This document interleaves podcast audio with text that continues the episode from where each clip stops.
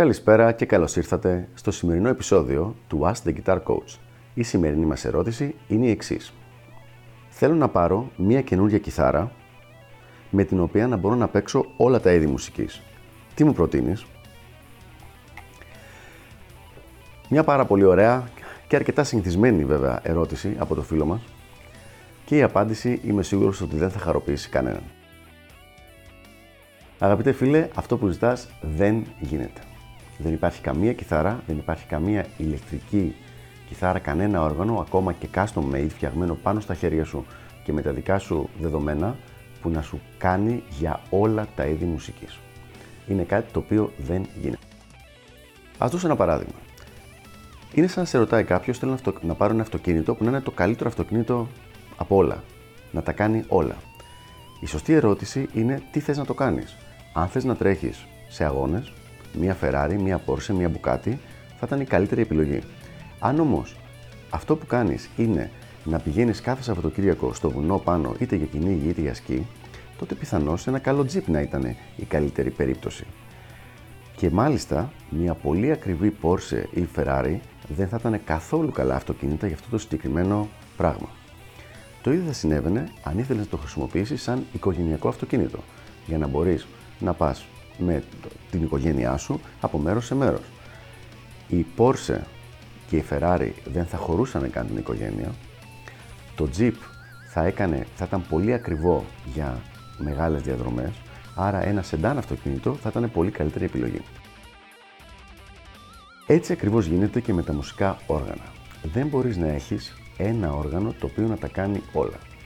Είναι αυτό που λέμε ένας μονόκερος, πάρα πολλοί κόσμος ψάχνει αυτή τη λύση πάρα πολλά χρόνια και κανείς δεν την έχει βρει και όσοι την έχουν βρει λένε το εξής. Έχω βρει την κιθάρα που τα κάνει όλα, αλλά δεν λένε το επόμενο μισό, το οποίο είναι αυτά που θέλω εγώ. Δεν είναι αντικειμενικά όλα. Δεν είναι ότι με την κιθάρα αυτή παίζουν και jazz και blues και death metal και progressive και country και όλα τα διαφορετικά είδη που υπάρχουν.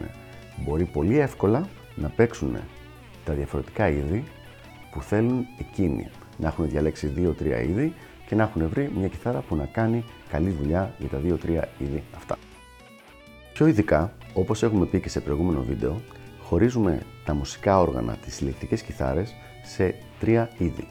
Τις κιθάρες που είναι για μελέτη, που το βασικό τους χαρακτηριστικό είναι η, η καλή εργονομία, τις κιθάρες που είναι για ηχογράφηση, που το βασικό τους χαρακτηριστικό είναι ότι έχουν πολύ καλό ήχο όταν γράφουν και μετά έχουμε τις κιθάρες που είναι για live και τις stage guitars όπως λέμε οι οποίες είναι αυτές που φαίνονται πολύ cool και στη σκηνή φαίνονται πολύ όμορφες και την ώρα που παίζεις όπως είναι η Flying V και άλλα τέτοια σχήματα.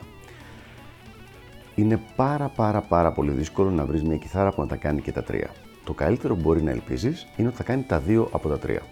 Συχνά λοιπόν έχουμε μια κιθάρα που είναι καλή ε, για stage και για ηχογράφηση. Πάρα πολύ σπάνια αυτή η κιθάρα είναι και αρκετά εργονομική για να μπορέσεις να παίξεις ε, πολύ καλά σε αυτή και να αποφευθούν τραυματισμοί. Τι προτείνω λοιπόν; Προτείνω το εξής.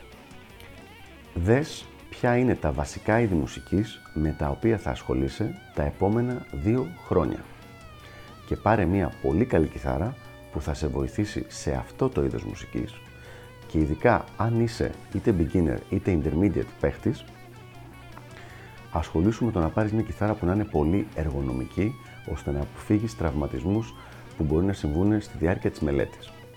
Αυτό το θέμα είναι κάτι που είναι λιγότερο σημαντικό όταν πια έχεις φτάσει στο επίπεδο που θέλεις γιατί δεν υπάρχει η εντατική μελέτη η οποία μπορεί να δημιουργήσει προβλήματα στα χέρια και στους στένοντες.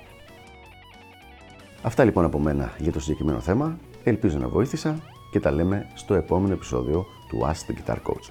Γεια χαρά!